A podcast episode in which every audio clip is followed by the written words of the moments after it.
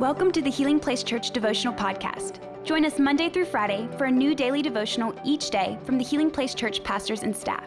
We hope this podcast will help you grow in your faith and will be a blessing and a resource to you as you pursue God daily.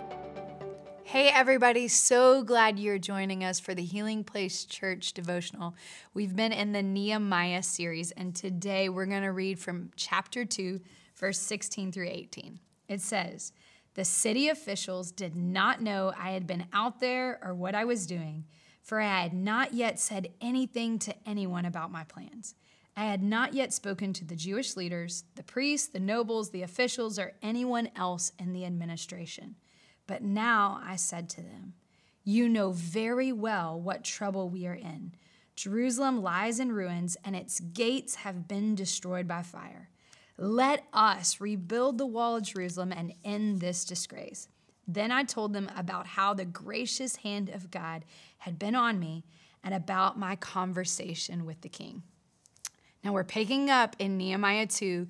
Nehemiah has been sent by the king to go back to Jerusalem to rebuild the wall. He has prayed and prayed, and God has granted this request. If you hadn't listened to yesterday and the day before that's devotional, highly recommend go back, because we're picking up where Nehemiah has just arrived on the scene in the city, and he's about to look at the walls right here. Now, I think there are two things that we can learn from Nehemiah. Two things today from this passage that we can learn. The first is this: focus on the mission. Now, here's Nehemiah. He's coming to the city, and the Bible says before this that the king sent him with army officers and horsemen to help protect him.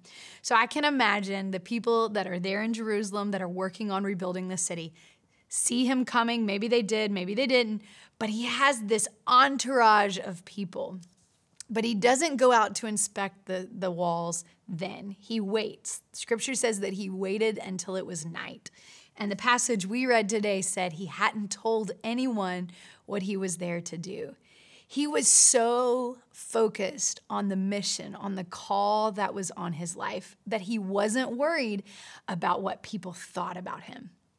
And if you're like me, sometimes we can get so caught up in people's opinions and what they think and what impression or what image we give, and that we lose track of what God called us to do. That in fact, we are part of his work and not he is a part of our work.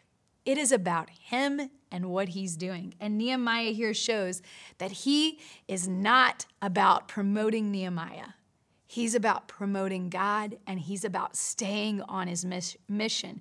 And so he does this at night. He inspects the walls, and he comes, and then it takes us to where he's going before the people now, and he's going to give them a status of what he's seen. And this is the second thing. So the first thing is we're going to focus on the mission.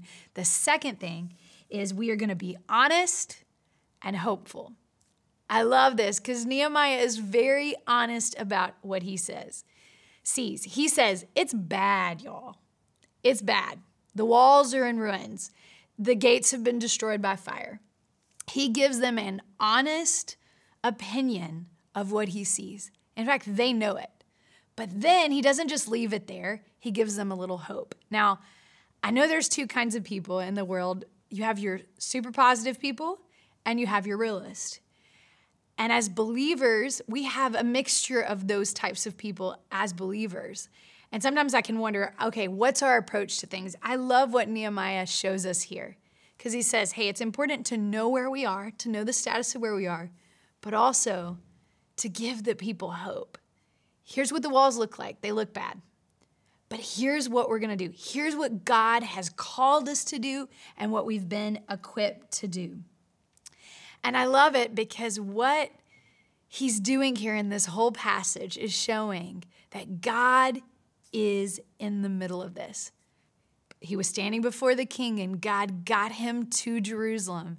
He does not bring this entourage of people to show, hey, it's not about you seeing this show and getting behind me and you seeing this authority I have.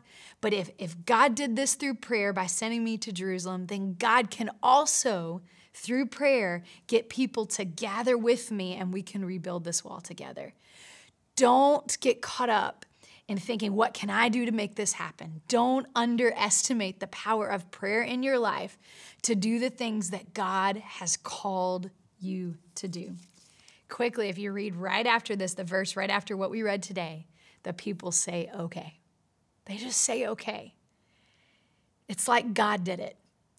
Nehemiah didn't say much. He gave them the state of the wall, and then he said, why don't you help me rebuild the wall? That's it. It wasn't this beautiful speech, but yet the people say, okay.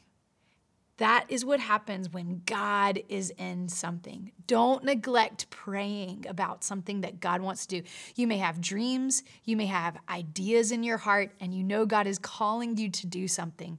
Don't stop, don't neglect, and don't think that it's your work or something you can do to make it happen.